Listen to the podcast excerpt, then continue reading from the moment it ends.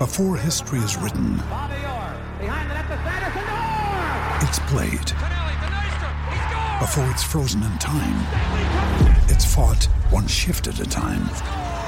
Before it's etched in silver, it's carved in ice. What happens next will last forever. The Stanley Cup Final on ABC and ESPN Plus begins Saturday. La storia di oggi è quella dell'inizio dello sprint finale per i campionati. La sbornia europea per gli italiani è ancora presente. Almeno io in giro per Roma in questa stagione non avevo mai visto tante tute e magliette della Roma come ieri. Ma il calendario calcistico post mondiale non aspetta veramente nessuno. Già ieri è cominciata la 31esima giornata di Serie A che si concluderà lunedì. Se i campionati sono una maratona, ora si inizia veramente a vedere il traguardo, che per noi spettatori significa avere calcio tutti i giorni,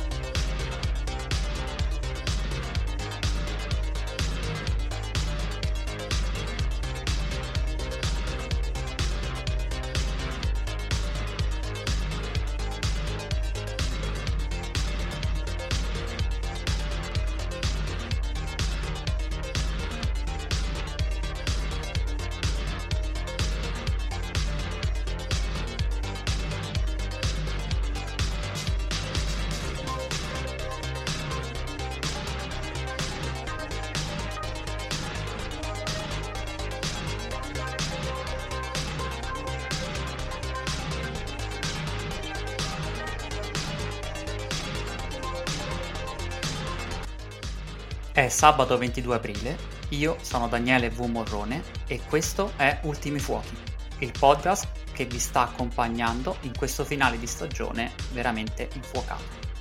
Come dicevo, ieri sera sono tornati i campionati in giro per l'Europa. In Italia con la vittoria dell'Ellas Verona sul Bologna. Della vittoria per 2-1 con la doppietta di Simone Verdi che ha un peso soprattutto nella lotta salvezza, vi consiglio però di andare a recuperare su YouTube il gol di Nico Dominguez che accorcia inutilmente le distanze per il Bologna al 94esimo. Non solo per il bellissimo pallonetto dell'argentino, ma per tutta l'azione. L'azione che parte dal bel lavoro spalle alla porta, quasi ormai benzemaresco, di Zirkzee a centrocampo. Passa poi per due sponde di prima. La prima di Ferguson in avanti di interno e l'altra di petto di Sansone. È uno di quei gol che vale comunque il biglietto per chi è andato a farsi la trasferta a Verona da Bologna, anche se magari non sei tornato con i tre punti. Perché è uno di quei momenti in cui dici che la tua squadra può vedere tutte quante le potenzialità che ha. Potenzialità che non stanno vedendo assolutamente i tifosi dell'Arsenal, della loro squadra, che ieri in casa ha perso i tre punti contro l'ultima in classifica. Ne ha guadagnato uno, l'ha guadagnato al novantesimo, ma il Southampton è passato in vantaggio dopo 14 secondi ed è arrivata fino al 3-1. Per capirci, è la prima volta nella storia della Premier League che la squadra ultima in classifica segna 3 gol alla squadra prima in classifica. L'Arsenal ha recuperato veramente alla fine, con Odegaard all'88 e Saka al 90 ed è il terzo pareggio consecutivo. È una squadra ormai stremata mentalmente dal primato in classifica, ma che ha ancora l'orgoglio necessario a salvare la situazione. Avremo comunque modo di parlare in modo più approfondito della squadra di Arteta, visto che in settimana ci sarà il big match contro il Manchester City. Detto quanto è successo ieri, oggi diciamo che si ricomincia. Penso sia inutile fare un lungo elenco di tutte quante le partite che sarà possibile seguire in questo weekend, alla fine ci sono le app per quello vi segnalo quindi quattro partite che secondo me sono le più interessanti in Italia e anche fuori. O almeno sono quelle che seguirò io e che quindi consiglio. Oggi alle 14 si gioca in Serie B Frosinone su Tirol. La squadra Ciociara sta dominando il campionato e avrà contro la sorpresa assoluta nella Serie B che è quarta in classifica. È interessante perché abbiamo due versioni ben chiare di come costruire una squadra di successo in Serie B il Frosinone del 4-3-3 fluido e ricco di talento guidato da Fabio Grosso, di cui abbiamo parlato in modo approfondito nella puntata numero 58 di Lobanowski, e dall'altra parte il 4-4-2 quadrato e diciamo che porta a casa la pagnotta ogni volta della squadra di Bisoli. Sarà una partita ostica per il Frosinone e una bella vetrina per la Serie B. Perché mostra che nonostante la mancanza di soldi evidente, non mancano le idee per costruire squadre che attraverso il proprio sistema provano ad esprimere meglio il talento che hanno a disposizione o provano con un'organizzazione massima a minimizzare le lacune tecniche. Domenica invece è 23 aprile, che in Catalogna significa la festa di San Giordi, il patrono della Catalogna dal XV secolo. Il giorno di San Giordi le strade di Barcellona si riempiono di bancarelle che vendono libri e i palazzi di bandiere catalane, oddio quelle ci sono sempre, però anche rose rosse. Il perché è dato dal fatto che dal punto di vista delle rose rosse, da, fin dal Medioevo gli innamorati che Barcellona il giorno di San Giordi si scambiavano le rose, ma una grandissima operazione di marketing attuata dalla Catalogna fa sì che la giornata internazionale del libro coincida proprio con quella di San Giordi e quindi è diventata tradizione recente quella di scambiarsi tra gli innamorati oltre ad una rosa anche un libro. Cosa farà quindi il Barcellona, l'entità ambasciatrice nel mondo della cosa catalana, il giorno di San Giordi? Ovviamente gioca contro una squadra madrilena, la partita è alle 16.15 e il Barça giocherà in casa quella che sarà forse la partita più tosta da qui alla fine della Liga. Sarà contro l'Atletico di Madrid che dopo essere sbocciato dopo il mondiale, in questo momento, nonostante non abbia obiettivi, vendicherà la pelle contro tutti quanti. La squadra di Simeone ha trovato nel miglior Griezmann da anni lo stesso tuttocampista visto al mondiale con la Francia e quindi ovviamente tutta la manovra della squadra è migliorata. L'Atletico non perde dalla partita di andata con il Barcellona, parliamo quindi di 14 risultati utili consecutivi, e arriva con una striscia di 6 vittorie consecutive alle spalle. Questa è probabilmente l'ultima possibilità che ha per riaprire la Liga per tutti quanti, visto che il, Barce- il, Barça si trova a 13 punti sopra di loro e loro sono terzi, ma è soprattutto la partita a disposizione per provare a superare il Real Madrid che si trova a meno 2.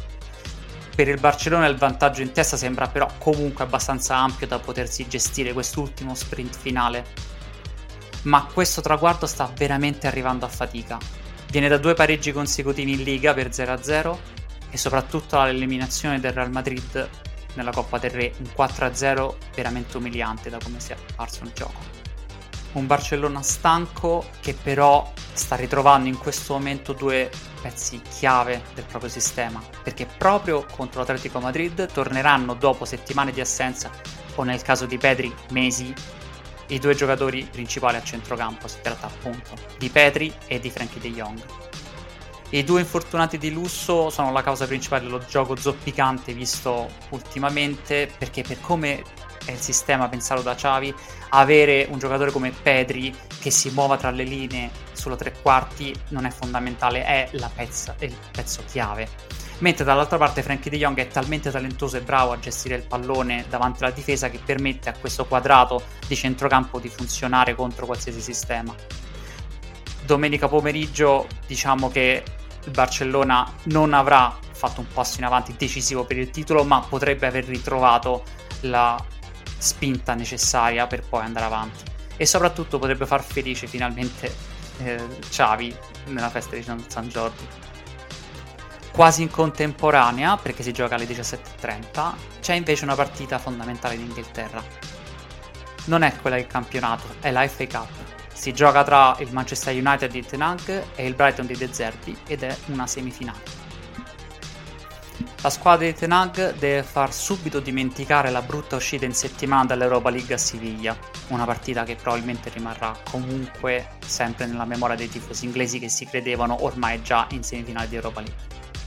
Il Manchester United è ormai fuori dalla lotta per il titolo e l'eliminazione dall'Europa fa sì che l'FA Cup sia ormai l'obiettivo dichiarato, oltre ovviamente all'entrata in Champions League. Anche e soprattutto perché si può giocare un derby in finale contro il Manchester City, una cosa da non sottovalutare quando la stagione del City sta prendendo questa piega così positiva. Andare comunque a disturbare un po' la festa del City in stagione sarebbe importante per una squadra che in questa stagione sta ritrovando se stessa nel proprio immaginario di squadra forte. Ha già vinto la Coppa di Lega ma come sappiamo la Coppa di Lega è un trofeo minore.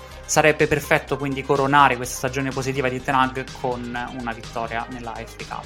Deve farlo però prima battendo in semifinale una delle squadre della stagione in Premier League. Il Brighton di De Zerbi gioca benissimo. È settimo in classifica con la possibilità di rientrare in zona Champions League dovesse vincere le due partite che deve ancora recuperare. Parliamo di una squadra ricca di t- giocatori di talento, talento purissimo come il giapponese Mitoma, l'argentino McAllister, l'equadoregno Caicedo, tutti i giocatori che abbiamo visto anche al mondiale. Ma è soprattutto una, gio- una squadra che gioca senza paura. È un calcio in cui hai la possibilità di battere veramente chiunque.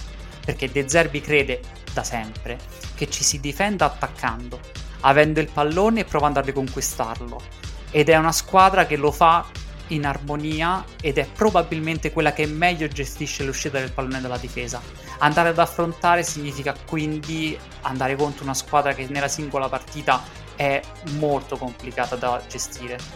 È un esempio positivo di una provinciale inglese che ha saputo mettere a ben frutto la valanga di soldi che stare in Premier League ti permette, mettendo insieme un tecnico ambizioso e una rosa di talento che si plasma bene con le sue idee. L'ultima partita che voglio presentare, forse in realtà non ha bisogno di presentazioni perché è quella di domenica sera tra Juventus e Napoli.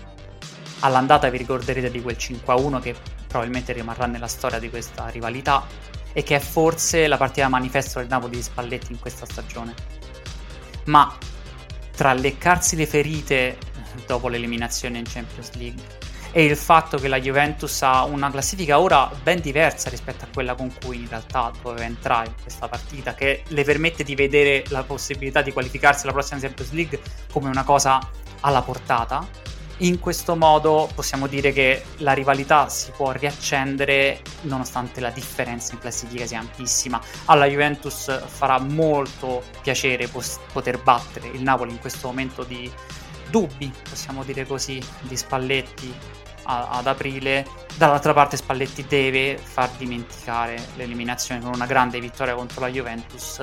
Il traguardo è lì per il campionato, abbiamo detto lo sprint finale è veramente alla portata, ma perdere contro la Juventus potrebbe far rimanere un po' di amaro in bocca quando in realtà la stagione del Napoli rimane comunque stra positiva.